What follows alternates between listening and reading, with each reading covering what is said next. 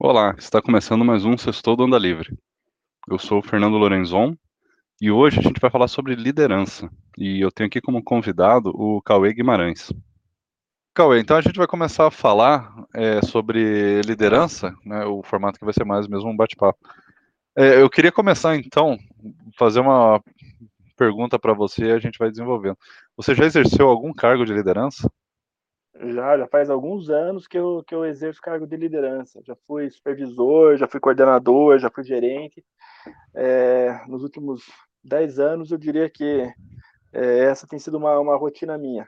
É, no, no, último ano, eu, eu deixei de, de, de, ter um cargo de liderança. Apesar do meu cargo hoje formal na empresa ser de head, de machine learning, hoje eu não tenho nenhum subordinado e eu trabalho muito mais como se fosse um especialista. Sim. E você lida com um pessoal, uma, uma equipe grande, assim, qual que é a, no, no, seu trabalho o, o, tamanho da equipe que você lidera, mais ou menos? É, hoje, hoje, eu não hoje eu trabalho sozinho, tem alguns colegas que me tá. ajudam, mas cada um responde para o mesmo para a mesma pessoa que eu respondo, que é um dos donos da empresa, porque é uma empresa menor e tal. Mas as empresas que eu trabalhei eu já já fui é, gestor de duas pessoas, já fui gestor de uma pessoa, já fui gestor de cinco, de seis, de sete. Eu acho que o maior tamanho de equipe que eu já tive que é, conduzir foi, foram sete pessoas. Certo. Ah, beleza. E o. Assim, é, você já trabalhou com isso e você também já foi liderado, né? Já trabalhou. Todo mundo já foi em algum momento, né? Cara, é, é, isso entra numa questão que a gente até estava conversando já outras vezes também. O que que, na sua opinião, é, é uma, uma qualidade, uma característica que um bom líder tem que ter? E, e se você quiser expandir também para política, por exemplo, já que a gente fala muito dos, dos candidatos né, à presidência, do executivo, o que, que é uma boa característica para você? O que, que você mais gostou num líder ou não? Eu depois também complemento alguma coisa. Olha, Fernando, eu tenho 20 anos de experiência de mercado. Mesmo quando eu fui líder de alguma equipe, ao mesmo tempo eu era liderado por alguém. Então eu já passei por uns 20, talvez uns 15, 20 chefes, vamos botar entre aspas a palavra chefe. É... Eu acho a grande maioria deles, assim, desculpa a, a palavra, são os FDP. É, muitos, eu, eu, como pessoa, eu tenho nojo, é, eu, eu, não respeito, mas tecnicamente eles eram muito bons profissionais. É, eu, um, eu, tive um, um, gestor lá nos anos 2010 que era um animal, o cara xingava, toda, toda segunda-feira ele fazia uma reunião e ele chamava três, os três diretos dele, eu e mais dois colegas, e perguntava qual dos três, ah, escolhe qual dos três eu vou mandar embora hoje. E ficava humilhando, e chamava de burro, e chamava de idiota, e chamava uma vez eu estava no litoral aqui do Paraná, para quem não conhece, é, a gente está em Curitiba, eu e o Fernando, e o litoral fica em torno de 100 quilômetros.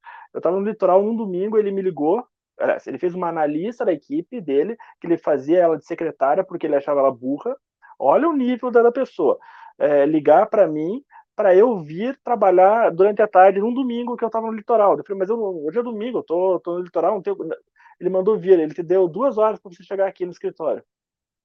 Então, é, respondendo a tua pergunta, eu acho muito difícil, Fernando, é, definir uma característica do que é um bom líder ou do que não é um bom líder, porque eu acho que cada pessoa tem suas qualidades e seus pontos a desenvolver.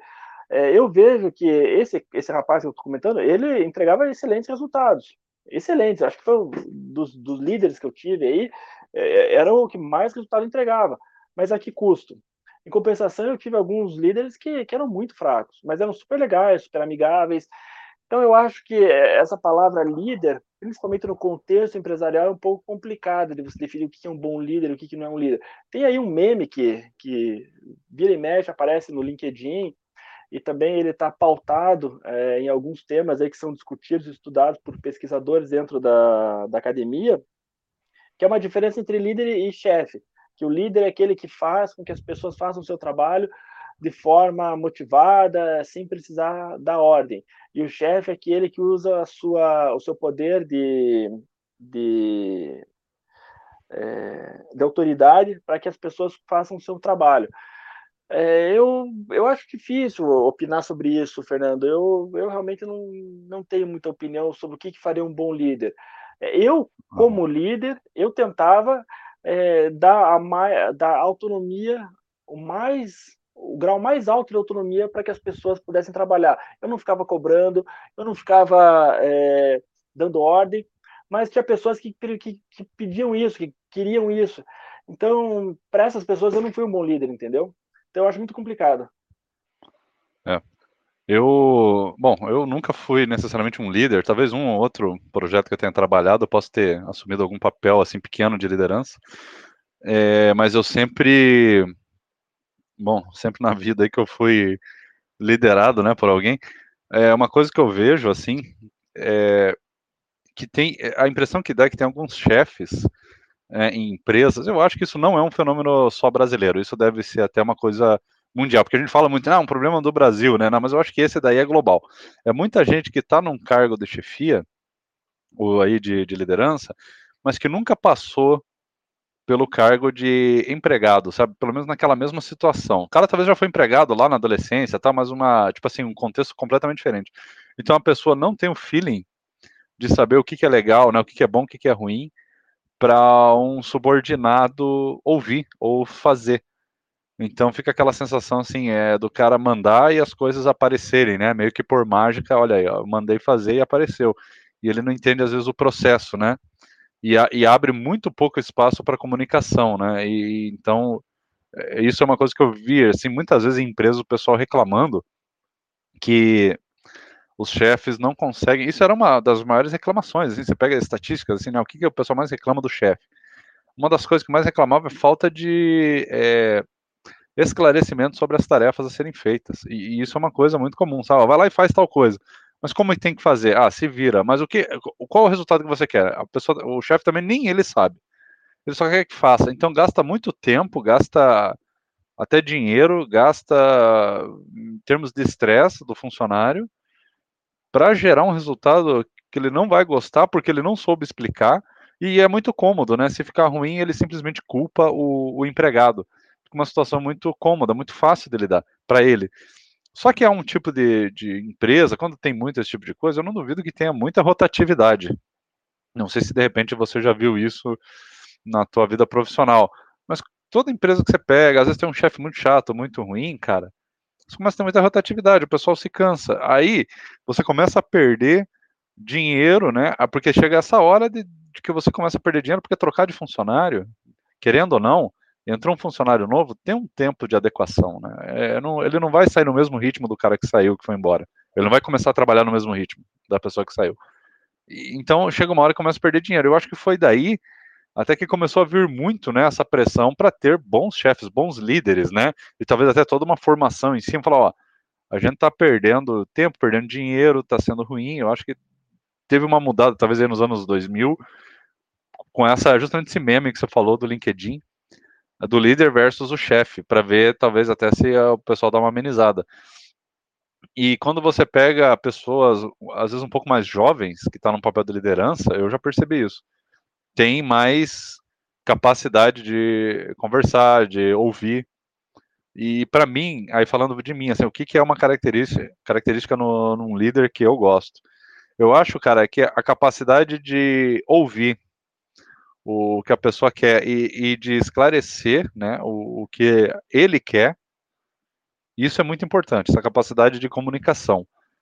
E saber ouvir parece uma coisa simples, mas não é fácil. Não é fácil ouvir. É muito fácil culpar, é muito fácil apontar o dedo, é muito fácil só exigir um resultado.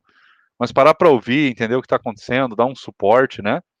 Tipo, ó, o cara tem que fazer lá o, o trabalho dele, pô, mas ele não está conseguindo porque ele precisa de um contato com alguém. Pô, como é que eu vou providenciar esse contato para essa pessoa? Como é que eu vou ajudar? Esse é o papel do líder, né? Tirar os obstáculos dos, dos funcionários.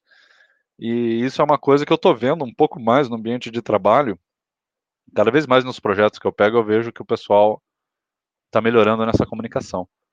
E é uma pena que eu também vejo daí uma coisa, uma tendência muito contrária, né? Também, que é o, o subordinado muito rebelde é aquele cara que não gosta do, do chefe, não gosta do líder e fica criando encrenca, fica eh, criando dificuldades à toa, parece que testando o limite, testando a, a paciência né, do, do líder. E isso gera também situações de conflito no trabalho, eu já vi várias vezes isso, assim, gente que parece que fica testando o tempo todo.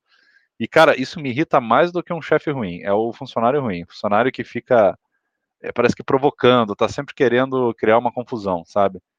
É, para mim é a pior coisa que tem. Às vezes não, não faz sentido. E, e, não adianta, cara. Isso às vezes é do, na minha opinião, pelo menos, é do comportamento da pessoa, do ser humano, né? Pessoas que, pessoas que são naturalmente mais rebeldes, pessoas que são mais conciliatórias, e isso gera um ambiente de trabalho ou bom ou ruim, dependendo dessas pessoas na, na, na composição da equipe. Então, é, para mim, um bom líder, resumindo, seria isso: a capacidade de ouvir, a capacidade de entender né, os problemas para poder servir de apoio, não só de exigir, porque isso é fácil de fazer, ficar só exigindo, e capacidade de delegar tarefas também, né? Chegar e, e, e passar uma tarefa nova, uma tarefa a mais, de forma progressiva, até para o próprio chefe, o próprio líder se, digamos, é, não se sobrecarregar de tarefas e ficar mais fácil de gerir a equipe. Tem muita gente que gostaria de pegar tarefas mais, talvez, complexas, aos poucos, e você reconhecer que um, um funcionário é capaz de fazer isso, pode ajudar na, na até assim, na, vem aqueles termos né, em inglês, o moral da equipe, né? Essa, essa boa sensação, né, de, de que você está progredindo, ajudando, e obviamente o líder reconhecer isso também. Isso é uma, uma boa característica. Você, no teu ambiente de trabalho, Cauê, ou de repente na tua vida pessoal, alguma coisa, você já lidou com maus subordinados, né, tanto que você liderou, pessoas rebeldes, assim? Então, Fernando, eu vou pegar um gancho antes de responder na tua fala, porque eu me enquadro numa das características que você mencionou de um mau líder que é, às vezes, você direcionar um projeto para a tua equipe é, sem saber direito o que você quer. E sabe por que, que nós, ou no meu caso eu fazia isso? Porque eu recebia da mesma forma. É, chegava a minha chefe e falava, ó, oh, eu preciso que você resolva o problema A. Mas eu nem sei o problema A, eu sou da área, sei lá, de controladoria. É, o problema A está na área de logística. Não sei, é, pede para alguém na tua equipe, ela fala com o Joãozinho que o Joãozinho vai ter que resolver. Então, acontecia muito disso. E aí eu tentava com o Joãozinho entender qual era o problema lá na área de logística, para daí a gente tentar é, criar uma solução para poder resolver. E às vezes a gente criava, chegava para minha chefe ou para o meu chefe, não, não gostei. Ou é, teve um período que eu fiquei sem chefe e respondia direto para o dono da empresa. O dono da empresa, eu falei com ele, é, eu fiquei seis meses com ele nessa, nessa respondendo direto para o dono. Eu falei com ele uma vez foi extremamente grosseiro, é, me passou tudo de forma simples, assim, e rápida, como se eu soubesse já do que ele falava. É, eu fiz uma, uma ou duas perguntas questionando. Ele falou: não, não é assim, já, já engrossou. Então, muitas vezes, é, para quem está no meio da liderança, como era o meu caso, no meio da pirâmide, você é amassado dos dois lados. Você é amassado de cima e você é amassado de baixo. E você Concordo. tem que tentar absorver o impacto de cima para não é, repassar para baixo. E tem muita gente que não consegue. Mas uma das características que eu tentava ser, e aí eu tentava ser exatamente o que você comentou, Fernando, é ajudar os outros no trabalho. É, precisa de um contato, precisa de um contato, precisa de um software, precisa de um computador, precisa. E às vezes eu não conseguia. E tinha isso também.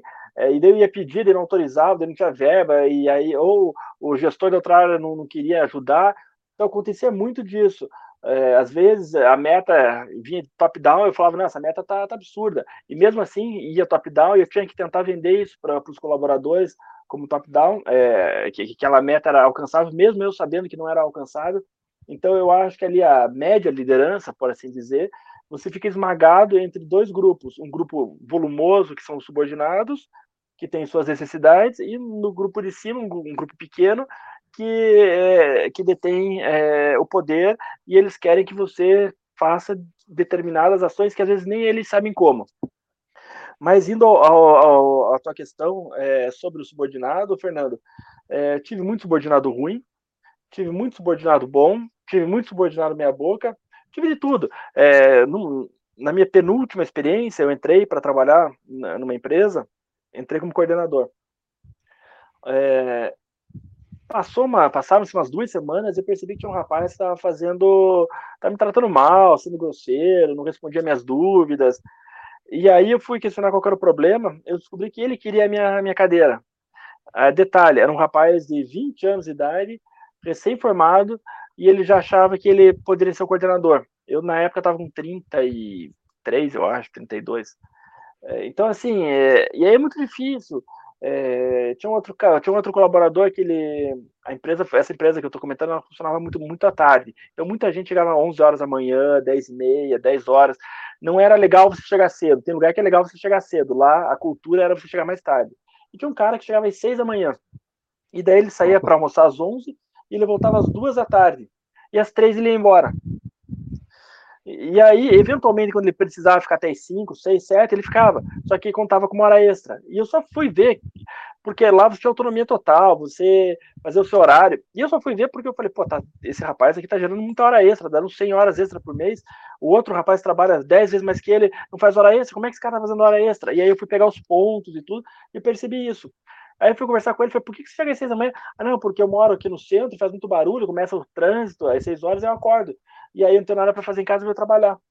Ah, e por que, que você sai às 11 e só volta às duas? Ah, não, porque daí eu saio, vou pra academia, aí eu vou almoçar, aí eu tomo um banho e eu dou uma descansada em casa, por isso que eu volto às duas. Então, uhum. não tá nem aí, não tá nem aí com, com, com a hora do Brasil. É, e, e, esse mesmo rapaz, aí ele, ele, é um, ele, é um, ele é um estatístico, ele desenvolveu um modelo que ele economizava, sei lá, 500 mil reais por ano, alguma coisa assim. Mas é um modelo que eu poderia fazer, porque eu também sou estatístico, ou outros estatísticos poderiam fazer, era o trabalho dele e ele queria um percentual disso daí como remuneração variável. Ele queria, sei lá, 10%, 15%, que ele é, é justo. E aí um dia eu comentei com ele, é, ainda abordando essa questão das 6 horas da manhã, de entrar às 11, sair às 2, ele falou, é, como eu, eu não recebi o meu, minha participação nos resultados, pelo trabalho que eu fiz, é, eu acho justo eu fazer o horário que eu quiser. Então, é, é, o sim, cara é... já chama o chefinho, já, cara, é o pior tipo de funcionário. Imagina um cara desse virando chefe depois. Não, e a, empresa tem, a empresa tinha mil funcionários. Então ele resolveu um problema aqui, a menina do RH deve ter resolvido um outro problema lá, que também economizou, é, exatamente, melhorou exatamente. algum processo, o outro de engenharia. Então, assim, imagine todo mundo agora, ó, você cara vai receber 10% do que fez. E tem áreas que não tem como mensurar, que é intangível. Então, assim, é de uma arrogância. E aí é complicado. Como é que você vai lidar com uma pessoa dessas? Teve uma outra que eu só quero comentar, porque essa eu fiquei com dó. Era uma menina, ela nunca tinha trabalhado é, no mundo corporativo tradicional, ela veio da área acadêmica, tinha doutorado, pós-doutorado em física, e a gente contratou ela porque é, ela estava cansada da área acadêmica, dar aula, não gostava, era uma pessoa tímida, introspectiva. E aí, é, era uma pessoa com extremo potencial e, e, e realmente ela estava aprendendo e a gente estava dando treinamento para ela. E aí a gente contratou uma outra menina para um cargo superior ao dela, ela era júnior, a gente contratou uma menina para ser pleno. E essa outra menina já tinha experiência no mercado, tinha trabalhado em HSBC, Bradesco, Vivo, sei lá, é, Boticário, um monte de lugar. E a menina, a física, ficou com ciúme e me chamou para conversar. Estava triste, estava chateada, que é, ela queria ser promovida, que ela achava injusto, que ela já fazia já, tinha, já, já estava fazendo alguns procedimentos e tal. E aí eu chamei a business partner. A business partner é uma pessoa do RH que ajuda é, quando a gente tem um, um problema com, com um funcionário. Para conversar com ela. Aí a business partner veio, conversou também. Aí depois eu e a business partner conversamos junto, uma terceira conversa. E aí a, a BP, que é a business partner, foi comentar com o meu gerente. Aí meu gerente ficou louco é, e falou: manda embora. Aí eu falei: pô, fulano, não vão mandar ela embora agora. Ela, ela só está frustrada, ela é uma boa, uma boa profissional, ela está aprendendo ainda, calma, primeira experiência dela, eu não tenho tempo para isso, manda embora. Eu falei, tá bom. Aí, tava pensando como é que eu ia fazer, passou, passaram-se algumas horas, voltei, falei, ó, oh, amanhã é aniversário dela. É, não dá para mandar, vamos mandar embora ela na outra semana, então. É, você vai mandar ela embora ou eu vou mandar ela embora, mandar ela e você embora? O que, que você prefere? E aí ele virou para mim e falou: Eu tô. É... Ele usou outro, outra, outra palavra, mas eu tô me lixando que amanhã é aniversário dela. Mande ela embora. E a business partner, que é a pessoa do RH, que eu achei que ia comprar briga comigo, falou: ah, manda embora. Aí eu falei: então tá bom. Aí ele mandou cancelar todos os acessos dela e ela tentando acessar os bancos de dados e não conseguia, e daí perguntar para os colegas, e vinha me perguntar, e eu sabia o que estava acontecendo e não podia falar. Então, assim, uma situação extremamente chata, e aí, isso, ele mandou cortar às três horas da tarde, ela ia ficar até seis. Ficou três horas lá, que nem uma barata tonta e ninguém podia falar nada. E algumas pessoas já tinham sacado o que podia estar tá acontecendo. E aí a gente tinha combinado, eu e a Business Partner, fazer a demissão dela às sete horas da manhã no dia seguinte, porque ela chegava cedo, ela chegava às oito. É, eu cheguei às sete horas, já para me preparar, assim, totalmente tenso, é, chateado, porque eu não queria demitir a menina. A business partner, que era para chegar às sete comigo, sete e meia, chegou às onze da manhã. A menina ficou das oito às onze é, se batendo para acessar o banco de dados. Assim, é, e, e, e, eu acho que ela estava sofrendo, mas eu também estava sofrendo. Aquelas três horas pareciam que levou, que levou três dias, porque era, era algo que eu não queria. Então, assim, é muito complicado você ser gestor é... quando você está no meio, entendeu? É, você Sim. sofre pressão dos dois lados. E é, aí. Eu... É, não, para, não, para, para, para, Não, não, é, é assim, é, não, que daí eu já iria mudar, porque você comentou em outras, em outras, em outros ambientes. Isso é numa empresa. E eu vejo que você pode ser líder em vários ambientes. Olha, em alguns ambientes você é líder, em outros não. Por exemplo, é, e, e, por que eu estou comentando isso? Porque quando eu era analista sênior, que era o topo da carreira na minha época, não tinha especialista ainda, depois o próximo passo era supervisor ou coordenador. E eu nunca era promovido a coordenador ou supervisor, porque eu não tinha experiência como liderança. Mas eu, na minha cabeça, eu tenho experiência como liderança, porque é, eu sempre participei de, de, de, jogos de futebol, campeonatos de futebol, e eu organizava os times de futebol. É, no, no, na faculdade que eu fiz, eu fui do, do, centro acadêmico e eu era o presidente do, do. Eu era o diretor de esporte, então eu que ia atrás de campeonatos para a gente disputar vôlei, futebol, peteca, sei lá o que for. Eu, eu tinha um time de futebol na, na, minha rua que eu organizava as pessoas, eu comprei camisa, é, eu ia fazer inscrição, eu ia na, nos congressos para poder fazer a, a, ler as regras, o regulamento e tal. É, eu que organizava o time, eu que era o capitão, eu que motivava o time antes de cada jogo. Então, assim, eu acho que você pode ser líder e existem várias formas de você ser líder. Eu acho que esse ah, ser líder do trabalho, é, é, eu, eu, eu, até gosto de falar que eu sou um, um como é que eu posso dizer, é, eu não sou a pessoa mais adequada para comentar sobre a liderança dentro do ponto de vista é, de, uma, de uma empresa, porque eu tento fazer exatamente o oposto do que meus chefes faziam e fazem eu tento ser totalmente diferente. Eu tento pensar na, na pessoa que está ali do outro lado, interagindo comigo. Sim, não, mas, eu... mas, essa é, é, é, a ideia mesmo, né? Isso que é o legal, tentar usar os exemplos ruins, mas para a gente tentar melhorar, né? Fazer ser um chefe melhor do que aqueles que a gente teve, né? E eu tento trazer muita coisa dos esportes para mim, entendeu? É, na minha liderança uhum. no, no, dia a dia. É, porque, como eu comentei, é, você ser líder no futebol é, você precisa organizar um grupo de pessoas, as pessoas precisam confiar em você, as, as pessoas depositam dinheiro para comprar um, sei lá, um uniforme ou para fazer uma inscrição. É, existe todo um, um, Existe aquela pessoa que vai ter que ficar no banco de reservas, porque ela não é boa o suficiente para jogar no time titular, que ela vai entrar se alguém cansar. Então, é, existe todo um, um, um arcabouço de liderança que você tem que é, dominar para poder exercer com perfeição esse, para que o teu projeto, nesse caso, um time de futebol, seja bem sucedido. Então, é, existe na política, existe em vários outros ambientes. É, eu sei que você gosta de videogame, eu não sei se dentro do, do ambiente game, gamer possivelmente deve existir também. Ah, tem. Cara, é, você sabe o que, que eu era um, um, bom líder, assim, acabava pegando e liderando, cara, muito trabalho, projeto de, de faculdade, assim, trabalhinho de escola, faculdade. Eu era aquele cara que virava o, o líder do projeto. Eu acho que é porque, não, é necessariamente porque eu, eu gosto, mas eu via que ninguém, ninguém se organizava, e eu acho que eu era o mais ansioso, talvez, o mais incomodado, e eu meio que acabava puxando para mim a responsabilidade de organizar, sabe? É, então eu acabava muitas vezes sendo o líder da equipe, assim, que ia organizar, que ia fazer e tal. E é engraçado, assim, que quando eu fazia faculdade, por exemplo, eu era quase sempre o, o mais novo da equipe, sabe? Eu tinha lá, sei lá, 20 anos, tinha às vezes uma pessoa de 30, uma pessoa de 35, uma pessoa de 25, sei lá. Cara, e, e ninguém pegava, puxava para si, sabe? Eu ficava com uma raiva disso, falar, pô, vamos fazer. Aí eu, eu ia pegando isso. O, o, líder, eu acho que ele surge naturalmente em cada ambiente diferente quando alguém, quando aparece esse vácuo de poder, né? Você vê que ali tá faltando alguém e se é um negócio que você se sente confortável, você já puxa, fala, não, peraí, deixa eu assumir essa responsabilidade. E quando vê, a gente começa a fazer funcionar. Acontece muito isso em vários lugares. Eu acho que é uma, é uma coisa do, do ser humano, né? E eu acho que no ambiente de trabalho, as pessoas querem muito ser ocupar cargos de chefia, assim, diretoria e tal, por causa do, do salário, do dinheiro, mas não é porque elas querem liderar nem nada, né? Eu acho que é muito por causa do, da, do, do dinheiro mesmo. E isso, para mim, eu não sei se isso se resolve ou não, não sei como é que funciona. Eh, mundo corporativo eu entendo muito pouco, eu só fui empregado mesmo mas de repente você valorizar mais o cara que é um bom técnico do que o cara que simplesmente é chefe. Isso é uma coisa que às vezes eu fico puto. É, pô, o que, é mais importante para a empresa?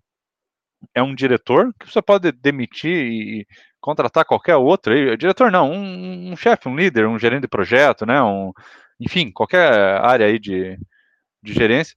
Ou, ou um técnico, pô, cara, super valorizado, que, que sabe resolver os problemas, que sabe conversar com o cliente, que sabe uma tecnologia que, pô, que leva anos para você aprender.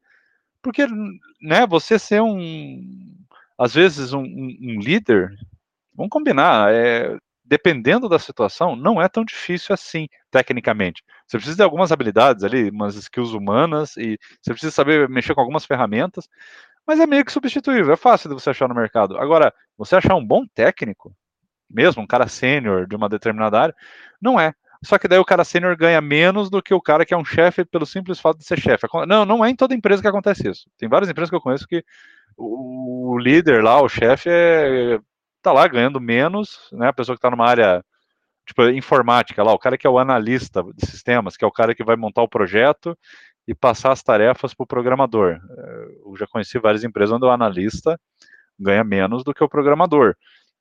Mesmo ele estando ocupando um cargo que teoricamente está um pouquinho acima ali na, na, na, hierarquia, né? Porque ele que se comunica com o programador.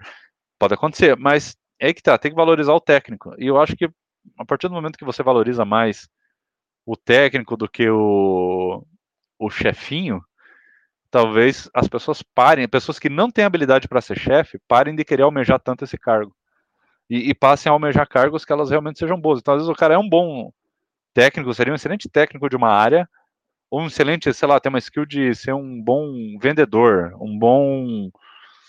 É, eu não sei, um gestor, tal, alguma coisa, mas não, ele vai pegar um cargo lá que vai ter que gerenciar uma equipe só porque é, é visto como mais é, é, como mais, como é que fala? Esqueci o termo lá, é, o status maior, esqueci o, o, termo, sabe? Mais prestigiado. Porque é uma coisa mais prestigiada, porque tem mais dinheiro envolvido, aí o cara ocupa aquele cargo e só tem mais dinheiro por, por uma questão, às vezes, completamente genérica ali, arbitrária, ah, porque é um cargo de chefia. Mesmo que não seja algo, às vezes, tão importante dentro da empresa. E eu acho que isso faz com que pessoas ruins ocupem o, o, o cargo. Eu não sei se com você acontece, não sei se nas empresas que você trabalhou aconteceu isso também. Acontece. É, é, porque você, por exemplo, você falou que você é um líder, né? Mas eu sei que você é um bom técnico nessa área de estatística e tal. Imagina se você tivesse que abandonar, né, Cauê? Tudo o teu trabalho, a parte que você manja da tua área aí de estatística e tal, e modelagem de dados, coisas para trabalhar, para chefiar pessoas, né? Pô, não é melhor gastar o seu talento na, na parte que você manja bem do que na área que talvez você não quer trabalhar, que você pode até manjar, mas que você não quer, né? Então eu vejo que, que as empresas também estão mudando isso. Eu vejo que estão valorizando mais os técnicos hoje. Não sei se você é. percebe é, isso. É, eu, eu acho que deu uma melhorada, mas, por exemplo, eu, quando fiz faculdade, terminei lá em 2000, em 2006, eu tinha acho que 20 anos, é, é 20, 21 anos. O que, qual que era o meu objetivo? já era fazer um mestrado em sequência, por quê? Porque meu pai tinha mestrado meu pai era diretor de uma empresa, então, na minha cabeça, eu falando inglês falando espanhol, formado e com mestrado, eu já seria diretor ou muito próximo de diretor recém-formado, por quê? Porque eu ia ganhar um salário bem alto. Então, é, eu já tinha todo, tudo esquematizado na minha cabeça. E o que aconteceu? A vida mostrou que não é tão simples assim. É, para 21, 22, 23, 24, 25 e nada de virar gerente. 26, 27. Aí lá com 28 eu recebi uma, uma, uma uma. Eu tive que mudar a empresa para eu poder é, ter uma oportunidade como supervisor. É, mas aonde eu quero chegar? É, você, eu hoje, eu tô com 37, eu hoje não tenho a menor vontade, claro que possivelmente ainda em algum momento da minha vida eu vá ser gestor de alguma, de alguma equipe, mas eu não tenho a menor vontade de, de ser gestor de equipe. Eu não tenho a menor vontade, eu não tenho. E eu penso hoje, se eu tivesse me dedicado mais, eu fui um, eu fui um bom aluno no curso de estatística, me formei no tempo certo e tal, fui um dos poucos que se formaram, mas eu poderia ter aprendido muito mais se eu tivesse parado e parado com essa mentalidade de quero ser diretor. Eu podia ter feito um mestrado em estatística, fiz um mestrado em administração. Então isso me é. atrasou. É. Esse, esse mestrado em administração, por um lado, ele foi bom porque ele me ajudou a dar aula e tal, mas assim, ele ficou completamente deslocado da minha carreira, porque depois, quando eu fui fazer o doutorado, eu voltei a fazer doutorado em estatística. E aí que eu entrei de cabeça na estatística, e aí que eu acho que eu virei um bom estatístico mas eu poderia ter feito um mestrado em estatística, entendeu? Que teria me, deix me, deixado ser ah, um técnico muito melhor. É, eu vejo exatamente isso na área de, de informática também. É bem isso, Cauê, que você falou. A gente vê que o, o profissional, o técnico, não está sendo valorizado, a gente começa a buscar ah, o que que, pô, o que que dá dinheiro nessa bagaça, então? É ser é, gerente de projeto? Coisa, ah, então vou estudar isso. Aí eu vejo um monte de gente que foi virar gerente de projeto, foi tentar e tá certo, ué. Vai fazer o quê? As empresas estão pagando mais por isso. Os caras foram virar gerente de projetos, os caras foram virar líder aí de equipe, trabalhar com com, com esses tipos de cargo de chefia, porque era o que estavam pagando. Aí o que, que acontece? Tá cheio, é, na boa, cara. É, em algumas empresas, alguns lugares eu vejo, tá cheio de, de técnico, tá cheio de técnico, não, tá cheio de. É, tá, tá cheio de, é, de, de possíveis aí, potenciais gerentes é, de projeto tal, no mercado que não conseguem a vaga. E técnicos bons na área de programação tem poucos. A gente não consegue suprir a, a demanda que existe no mercado. Não tem gente que manja de áreas específicas, mas está cheio de chefinho por aí. Então, para você ver como que o, o, mercado modela mal, né? E, e com o, e como o, o salário, o, o, ali o dinheiro, ele sinaliza mal. Ele está sinalizando uma, como é que fala, uma falsa demanda.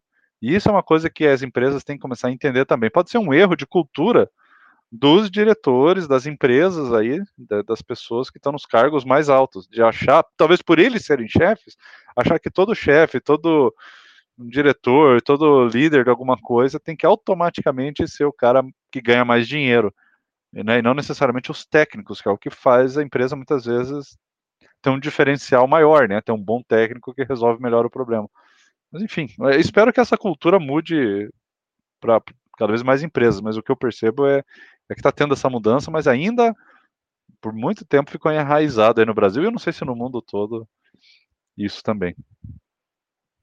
É, você, você, comentou um pouquinho antes é, sobre os. os é, você usou até uma palavra que você tinha esquecido e depois relembrou, e agora eu que esqueci essa palavra.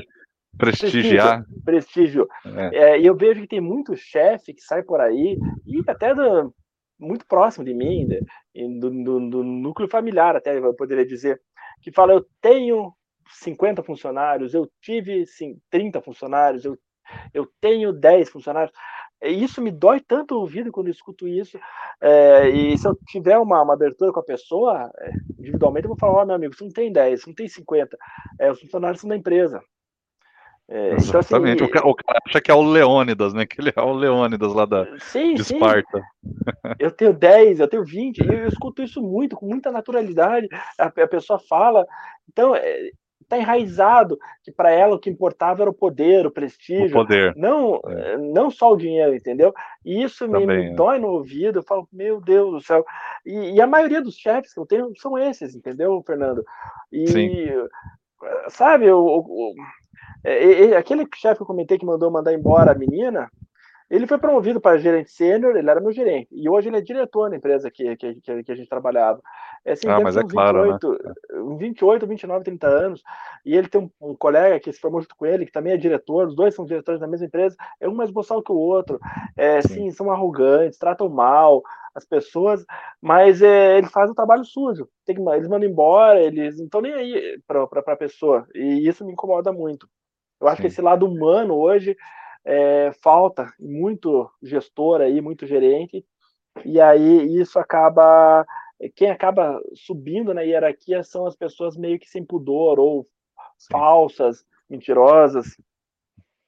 Mas você sabe que tem uma pesquisa, Cauê, que mostra que a maioria do, do pessoal que é psicopata né, na sociedade, eles ou melhor, não, não é a maioria, mas assim, é, os cargos onde tem a maior quantidade de psicopatas, não quer dizer que eles sejam a maioria, são esses cargos ou, ou ligado à política ou ligado a cargos de, de gerência, de chefia mesmo, nas empresas, nas grandes empresas. É onde atrai mais esse pessoal. E aí eu não sei o que, que é causa e o que, que é consequência, sabe? Tipo assim, o que, é, é por eles serem pessoas insensíveis que eles conseguem fazer um trabalho melhor e por isso conseguem subir? Tipo, há um mérito nisso? Ou, ou eles simplesmente almejam mais e, e, são mais manipuladores e por isso conseguem, não tem nada a ver com o mérito, entendeu?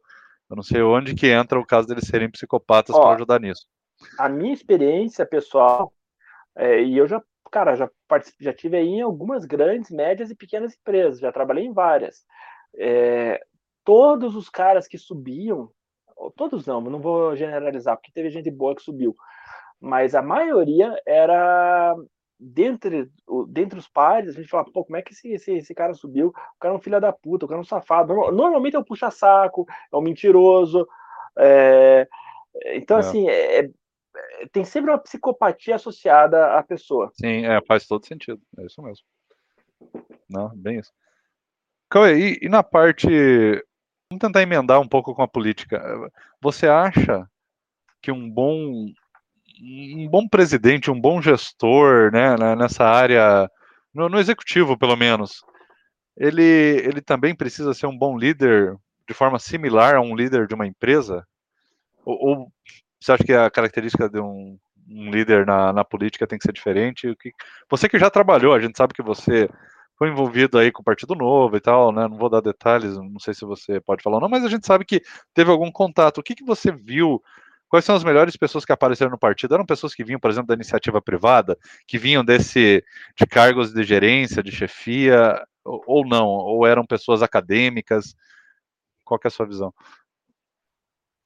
Ah, pergunta difícil essa, hein, Fernando? é... Não, a gente pode dizer, já pelo Partido Novo, só para te ajudar, o Vinícius Poit, que é um cara que a gente admira bastante do Partido Novo, ele, ele não é empresário? É, o pai Agora dele é, né? O pai dele, o eu não sei então, dele. então, mas eu não sei se é. ele tem, tinha algum cargo, alguma coisa. É. É, ele tem foi, assim, o Alexis, Alexis tem o o Ganime, eu não sei se ele só estudou, ele tinha. Não, ele foi, ele foi gerente, acho que ele trabalhou é. fora do Brasil em algumas multinacionais e tal. É, eu sei é, que esse assim, pessoal tinha uma cultura assim. Mas assim, você pega, por exemplo, são pessoas que eu vejo, independente deles terem sido bons deputados ou não, tá? mas são pessoas que vieram da iniciativa privada e tem um perfil que a gente vê bem é, agressivo, né, de, de, trabalhar ali e tal, independente de terem feito coisas boas ou não. Mas a gente tem também uma pessoa, por exemplo, você pega a Tabata Amaral, que é uma pessoa que vem dessa área mais acadêmica, né, que é tipo assim, ela não veio de uma empresa nem nada, ela estudava e tal, ganhou bolsa de estudos, estudou em Harvard, e você vê que ela vem com uma cabeça também boa, né, é, é por isso que é difícil saber se isso influenciou ou não. E eu acho que ela é muito qualificada para trabalhar no legislativo e talvez até no executivo, cara, dependendo, porque ela é, é uma eu... pessoa muito, é uma líder muito carismática, assim, né? Se for um cargo do executivo pequeno, eu digo assim, de repente uma, se fosse uma prefeitura pequena, alguma coisa assim, eu acho que ela se daria bem. Então, eu acho que assim, para o executivo tem que ser um líder, tem que ter algumas características de liderança aí. Porque um, no executivo você vai ter lá 10, 20, 30 secretários, aí cada secretário tem mais trocentas mil pessoas abaixo, uh, e aí você tem que interagir com imprensa, você tem que interagir com é, outros governadores, outros prefeitos, outro presidente, outros presidentes. Então, assim, você é, é como se fosse quase um diplomata. E, e aí e você não, não, não, coloca a mão na massa propriamente dita. Você vai pedir para que seus é, assessores e as pessoas que trabalham com você façam o trabalho e você, de certa forma, vai só supervisionar. Então, eu, eu acho que é um Dória da vida. As pessoas não gostam do Dória, mas o Dória tem, tem feito um excelente mandato em São Paulo. E ele tem essa característica, ele foi um executivo por muitos anos da iniciativa privada. Então, o Dória, realmente, eu, eu acho que ele se sobressai em relação a vários é, líderes por causa disso, por causa dessa experiência prévia. Agora, Pro legislativo, eu já não acho que, que é tão necessário. Apesar de você ter um, ter um gabinete lá com 10, 15, 20, 5 assessores, É, eu acho que não precisa dessa liderança. Até porque você pega um Kim Kataguiri, um rapaz jovem, tudo bem que o Kim é um líder, mas é um rapaz jovem que nunca teve uma experiência formal de liderança e, e faz um excelente mandato. Ou você pega um Alexis, é, é, que, que, dono de empresa, é, tem, tem uma certa experiência e não conseguiu aprovar um projeto. É, então, tudo bem, o Alexis é experiente, dono de empresa, e não conseguiu aprovar um projeto. E aí o Kim é boa... teve uma, um bom paralelo entre os ou, dois. Ou a aí, Tabata, né? ou a Tabata, que veio da área acadêmica e tal, também já aprovou projeto. Então, assim, eu não estou falando se o projeto é bom ou se o projeto é ruim. É, o fato de você conseguir aprovar um projeto perante outros 513 deputados e que o, que o presidente sancione, mostra algum valor nessa pessoa. É, então, assim, eu, eu acho que é, para o executivo seria bom você ter um, um líder com bagagem de gestão. A gente sabe que no Brasil isso é muito, é muito improvável. São poucos os líderes que têm esse, esse know-how. É, a gente pega aqui no nosso estado, Fernando, o Ratinho Júnior. Ratinho Júnior é uma vergonha. É, se for olhar a história, história profissional dele ou mesmo a história acadêmica, é o nosso governador. O que, que ele faz? Ele fica quieto. Ele, você não escuta, você não vê entrevista dele, você não vê ele na rádio. Ele, qual foi o papel que ele adotou? Ficar escondido, não aparecer assim, não atrapalhar, deixa que, que os secretários tocam o barco. Então, é, talvez o mérito do Ratinho tenha sido escolher bons secretários, mas é, você não vê uma gestão ativa como a do Dória, por exemplo, que está cumprindo não, uma briga, gestão que está resolvendo. É, é, Isso. Ele realmente não aparece. É. O próprio Leite, o próprio Leite, que também não tem uma experiência em gestão, ele comete alguns erros ali, ele faz alguns erros assim bem, bem graves, principalmente na parte de contas públicas. Ele tem melhorado o Rio Grande do Sul, ele tem sido um bom governante, mas ele é um bom governante, como eu gosto de dizer, comparado com o que a gente tem aí de histórico de Brasil e, e nos outros estados. Agora, se a gente tivesse todos os governantes estilo Dória, para mim o Leite já seria um nível abaixo, entendeu? Sim, não, concordo. É... O, assim... dos candidatos, não, é, é, dos candidatos, tá pensando aqui, dos candidatos à presidência que a gente teve, os últimos aí que a gente pode pegar, é, a gente teve o, você vê, o Bolsonaro, né, e o, o Lula, por exemplo, ele Cara, o Lula, a gente pode. Eu, eu não vou aqui gastar o episódio para discutir o, as qualidades e defeitos do Lula como gestor aqui e tal, mas assim, como líder, ele, cara, ele é um bom líder. Ele, eu, eu, ele consegue compor uma boa equipe. Eu acho que o fato dele ter feito aquela equipe econômica que deu continuidade ao governo, as políticas econômicas do FHC, mostra que ele tem uma capacidade muito grande, assim, de, de saber ouvir e, e, saber dar autonomia, né, cara? Porque, vamos combinar, se fosse um Ciro, um Bolsonaro, qualquer outro, eles não iam deixar com aquele ranço da época do FHC, entendeu? Naquele contexto. Eles não iam deixar o Palocci fazer o que ele fez na economia, que foi uma, uma gestão muito boa, muito elogiada, né, com Meirelles no Banco Central e tal. Então, para você ver como que o Lula, apesar de todos os defeitos que ele tem, nesse ponto específico, ele é um bom líder. Ele sabe montar a equipe, ele sabe Montar que eu digo, não necessariamente com técnicos, óbvio, ele tem que agradar um monte de partidos e coisa, né? E agora ele tá pisando na bola aí, colocando manteiga no meio da história, mas mas você vê que ele teve uma capacidade muito maior. O Bolsonaro não consegue nem fazer isso, ele não sabe nem nomes, né? Chegar e falar, ah, pô, é, que nome que você colocaria na economia? Se não fosse o Paulo Guedes ter ido atrás dele, que hoje também a gente sabe que o Paulo Guedes é muito ruim, mas assim, cara, ele, ah, vou colocar um militar, sabe? Ele, só sabe é, nomear militar, por quê? porque é um cara que só conviveu nesse meio. E ele nem sabe nomear os bons militares. É só os. Assim, os cupincha dele. Né? Você vê como que faz falta o cara saber montar uma equipe, saber delegar. Ele não sabe delegar, ele intervém demais. É, é a parte midiática dele, ele queima muito o governo. Quer dizer, é o anti-líder, né? O Bolsonaro é, é totalmente o contrário. E por causa disso, ele ele praticamente está entregando de bandeja para o Lula, né? Que apesar de serem dois populistas, o Lula consegue é, ser o contrário dele nessas questões aí que ele pisa na bola. É uma pena. E daí quando a gente vê os bons gestores aí aparecendo, né? O próprio Amoedo, que a gente apoiou bastante, o, o Dória, que, que apesar de tudo é um bom gestor, não decolam. e, sei lá, né? Aí a gente começa a ver que culturalmente a população não gosta de bons líderes, de bons gestores, a população gosta de pessoas populistas, né? Você é, eu concorda? Não, eu concordo. As pessoas elas não estão nem aí, elas nem sabem se o Dória é bom, se o Dória é ruim. O que interessa para elas é o que interessa para elas é, é se elas conseguem se conectar com aquelas pessoas.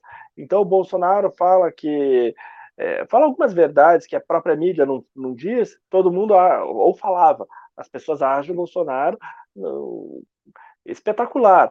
O Lula vem com um discurso fácil que agrada principalmente as pessoas mais humildes, mais simples, as pessoas caem no, no, no canto da sereia. E eu acho que um dos problemas. E assim, eu não acho que isso é um problema exclusivo do Brasil, mas eu acho que no Brasil nós temos mais, porque o nosso nível educacional é menor do que nos outros, nos outros países. Mas você vê, pega um Trump da vida, um ignorante, e conseguiu conquistar metade da, da, da, do, do eleitorado americano. É, eu acho que o populismo, e, e, e ainda um populismo, se a pessoa tiver um carisma associado, consegue atrair muita gente. Ele, ele deixa as pessoas menos racionais. Sim. E, e tem um componente aí, Cauê, interessante para a gente analisar, que é o seguinte: questão dos grandes líderes populistas que a América Latina ama. É, é a gente aqui, eu não digo eu e você, mas a, os brasileiros em geral, tem uma necessidade de ser, cara, de ser gado. E quando eu digo gado, não é o gado bolsonarista, é o gado no sentido meio Zé Ramalho, sabe? de ser o povo marcado mais feliz. A gente parece que gosta de sofrer e gosta de cara, de entregar tudo na mão de uma pessoa. Eu não sei se eu não sei se tem a ver com uma cultura mais do período ainda do império, da ditadura. A gente não tem uma visão democrática, tipo assim, eu vou eleger um cara que vai ser o meu funcionário, né? O presidente é funcionário do povo, que vai fazer a gestão dele e vai entregar o país de preferência melhor do que pegou. Não, eu vou eleger um cara que ele vai mandar em mim. É isso que o brasileiro pensa. Ele vai por ordem, ele vai fazer acontecer. Tudo que ele falar é verdade absoluta. É impressionante como o brasileiro gosta e, e o latino-americano como um todo. E talvez pode então ter a ver com miséria, pode ter a ver com desespero, mas a gente gosta de entregar todas as nossas esperanças na mão de uma única pessoa.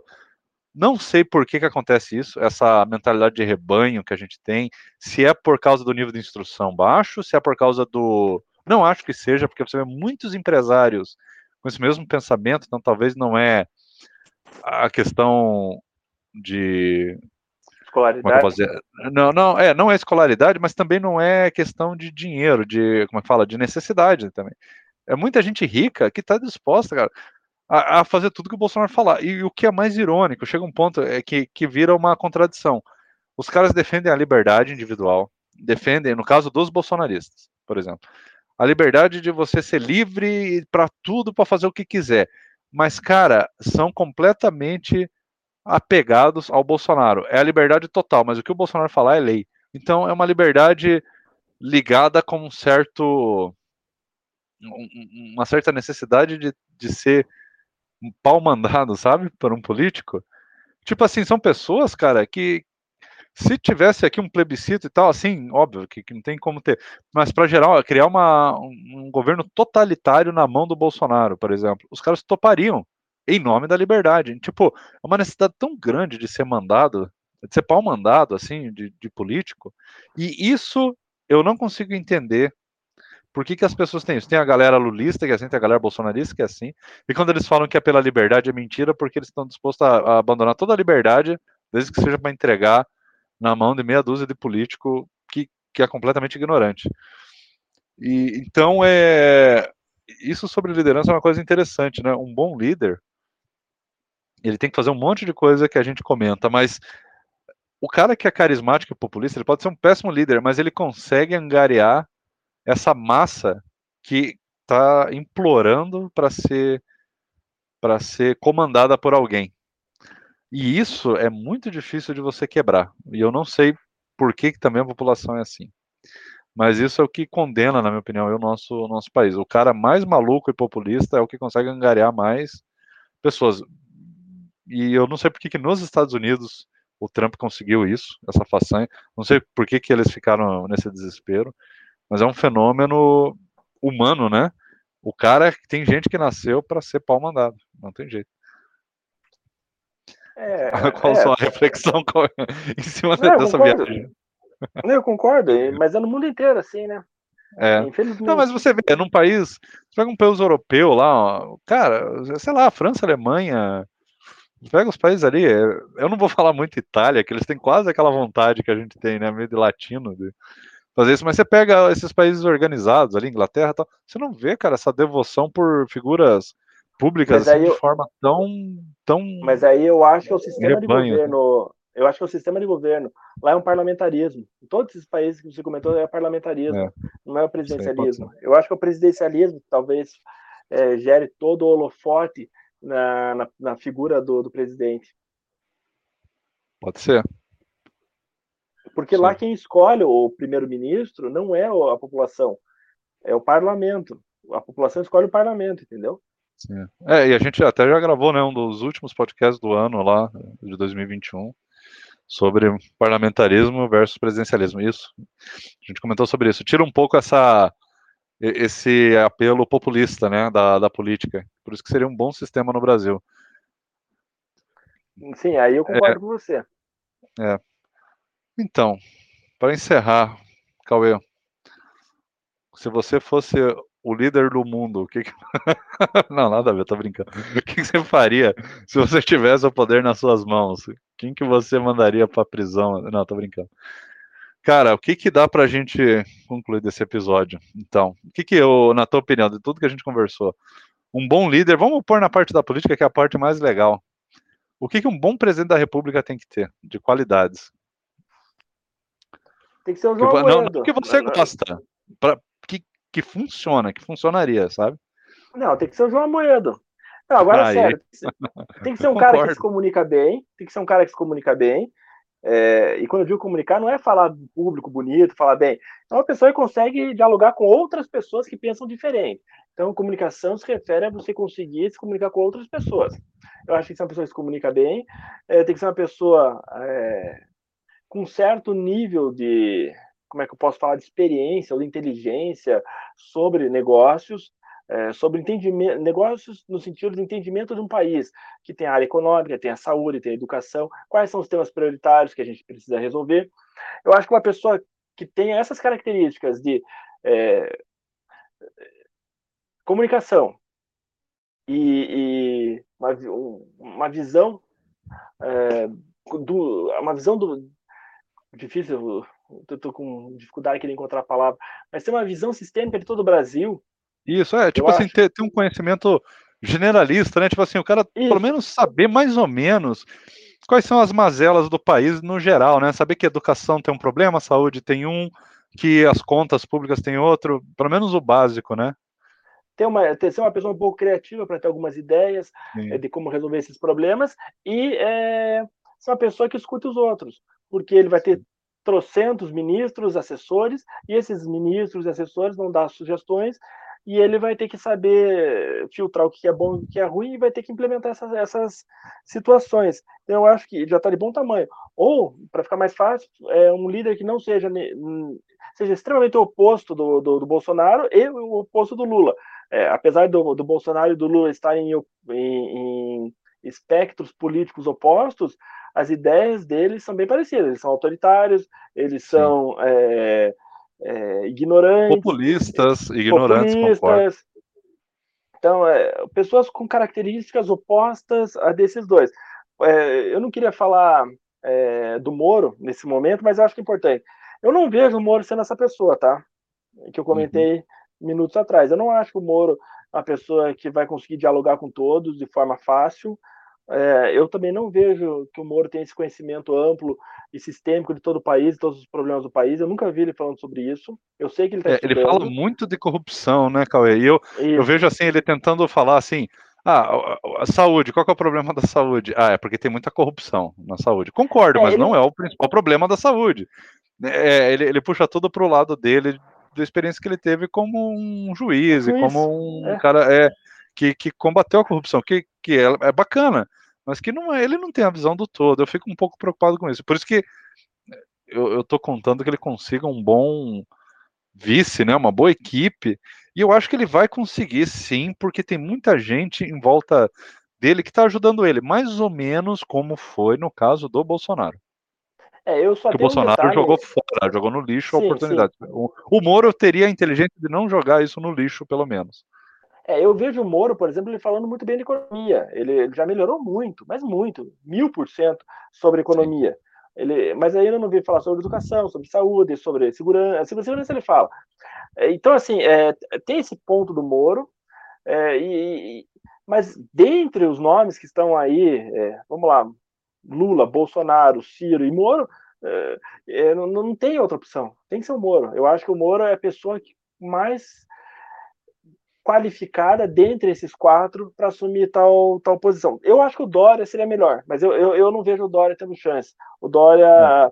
É, é, mas o Dória entraria como alguém ligado ao governo de alguma forma. Eu acho que o Dória conseguiria, talvez, ter uma influência indireta, é, talvez. Eu, eu, gostaria de um Dória como presidente e aí um Moro como vice. Eu acho que ficaria super é. bom, entendeu? Sim, Mas é, eu, não, eu não vejo o Dória. Quem sabe o Moedo como vice, você acha que existe uma possibilidade? Ele vira tipo um conselheiro ali do Moro, sabe? Um cara experiente ali. Eu não acho que o Moedo aceitaria, mas seria uma Será? boa ideia. Hum, é, é, eu acho que o Amoedo está disposto a fazer alguma coisa por esse governo aí do Moro, do, ou do, sei lá, Dória, enfim, como é que vai ficar no futuro. É, o que me preocupa no Moro hum. é, são, é, Álvaro Dias, é, também é do nosso estado, senador do nosso estado. É, as pessoas rasgam, tecem elogios ao Álvaro Dias, que também não, já está lá, acho que no trigésimo mandato como senador, ele não fez nada. Assim, é, esse é o problema. Ele é um cara bacana e, e, e, foi um governador. Eu não vivi a época dele aqui direito, mas ele não foi um cara ruim, assim. É um cara bacana na época dele, né? É, assim, Como é que foi a avaliação? Ele, ele, é o menos pior, entendeu? Ele, é, não é que ele é bom, é sim. que os outros são tão ruins que ele é menos pior. É. Mas ele tem, Mas ele, ele um tá problema. muito fraco. Os últimos mandatos dele, realmente, como senador, foram bem fraquinhos. É, o último mandato dele como senador, você não vê, ele só fala de corrupção, corrupção, corrupção, corrupção, que tudo bem, a gente sabe que é um problema, mas um senador tem que falar mais, tem que ir além da fronteira da corrupção. É, principalmente e, senador, né? O senador é um E aí, ele, teve uma proposta que, que até hoje não me desceu bem, que era limitar o, o cartão de crédito lá, o juro do cartão Sim. de crédito. Assim, ele fala absurdo. só nisso aí. É, ele fala muito sobre isso. É, realmente é ruim. Mas, é, como governador, ele teve um evento que é traumático, que se ele for concorrer para qualquer coisa, é, nessas disputas é, em nível é, de executivo, ou um a um, é, vão lembrar que ele mandou jogar os cavalos nos professores da polícia. É, ah, teve foi... uma manifestação, e aí ele mandou descer a bordoada nos professores lá, e, e até hoje repercute mal. Quando, quando foi isso, Cauê? É, ah, isso faz lembro... uns 20 anos atrás. É, eu lembro que o pessoal comenta assim bastante sobre isso. Mas às vezes é complicado, né? A gente também não sabe o que, que levou ele a tomar essa decisão na época. Né? Sim. É bem complicado. Mas, assim, me preocupa quem está assessorando o Moro, porque tem muito puxa-saco lá. Você vê que alguns deputados do, do Partido Novo é, que estão migrando para a sigla do Podemos, o, deputados que eram base do Bolsonaro e agora resolveram puxar o saco do Moro. Então, assim, eu acho muito complicado. Eu acho que ele tem que tomar cuidado com as pessoas que, que estão em volta dele. Uhum. Não, concordo. É, e isso é que tá, o papel de um bom líder é saber filtrar isso. Eu não sei, o Moro, ele realmente, ele é um cara que ali ele seria mais manipulado do que conseguiria, digamos, manipular, né? É, esse é o problema dele. Então a gente está contando 100% com quem vai estar tá em volta dele, né? O que, o que causa essa, esse medo, né? Que a gente tem aí. É isso aí. É, é, achei aqui a informação do Álvaro Dias, foi em 1988. É, faz 34 anos, ele mandou a tá. polícia ah. militar usar cacetetes e cães para reprimir uma manifestação de professores que pediam por melhores salários e, e condições de trabalho. É, então foi essa essa história. Ah, mas beleza. Eu, assim, da minha parte, né, o que, que eu queria num, de bom num presidente, né, nas características da liderança? Cara, o que mais a gente sente falta, né, e sentiu nos últimos anos, é, uma, é um presidente que saiba falar para todos os brasileiros, né, cara? É essa empatia de saber falar até para quem não votou nele. Você vê o Lula o tempo todo, tipo assim, é, jogando aquele, né, o nós contra eles o tempo todo. Aí o Bolsonaro o tempo todo também criando polêmica com o pessoal é, que é contra ele. Tipo, ele não consegue conversar com a população. A gente se sente tão mal representado. Isso é uma das coisas que eu queria ver, cara. Tipo assim, sei lá. É, votei no, no, no, Moro. Putz, Moro não foi eleito. Foi eleito o. Digamos que seja o Ciro, porque eu não, não consigo nem pensar no Lula e no Bolsonaro. Ou pelo menos, vamos imaginar que o Ciro foi eleito. Não gosto do Ciro, não votei nele. Tá, mas foi eleito. Pô, que ele chega para mim, pra gente, né, Cauê, fala: olha, vocês aí que, que se preocupam com o livre mercado, com liberalismo tal, e, e coisa, eu sei a preocupação de vocês. Vamos aqui conversar, sentar e ver o que, que dá para fazer. Qual que é o principal problema? Ah, impostos altos? Vamos fazer um sistema progressivo? Vamos fazer uma reforma é, tributária? Pô, dialogar, né, cara, com todos os setores. Ah, professor está reclamando de salário, tá? Vamos fazer um programa de aumento de salário com um sistema de é, variável, de plano de carreira, como é que sabe? De, de o professor vai ter aumento salarial, mas vai ter que também se comprometer a melhorar a qualidade do ensino, coisa. Eu acho legal. É tipo assim, você consegue fazer as duas coisas. Você agrada a pessoa, mas você também exige algo em troca, porque senão vira só né, um jogo de privilégios. Ah, vocês querem empresários, mais vantagens competitivas, coisas? Beleza, o que, que vocês precisam? Abrir o um mercado para insumos mais baratos para vocês melhorarem a produtividade? Beleza. Enfim, dialogar. E, e eu, se o, numa hipótese do Ciro vencer, do Lula vencer, sei lá, ah, pelo menos vem e dialoga comigo que não votei no cara, sabe? Chega e fala, o que, que vocês precisam? Ah, não para mim pessoalmente, mas para o setor como um todo, né, cara? Não trate a gente como lixo, né? Ah, vocês perderam, agora vocês vão sofrer na minha mão. A impressão que dá é que o presidente o tempo todo quer fazer isso. Sinto falta de um presidente que converse com todo mundo, cara. É, olha, a principal característica aí para um líder e para um presidente como, como, um todo. Concorda? Concordo, concordo. Acho é. que é isso. Ah, mas beleza, Cauê. Então é isso aí. Eu vou encerrar, cara, a gravação. Valeu pela participação aí. Eu que agradeço. Valeu, falou. Até.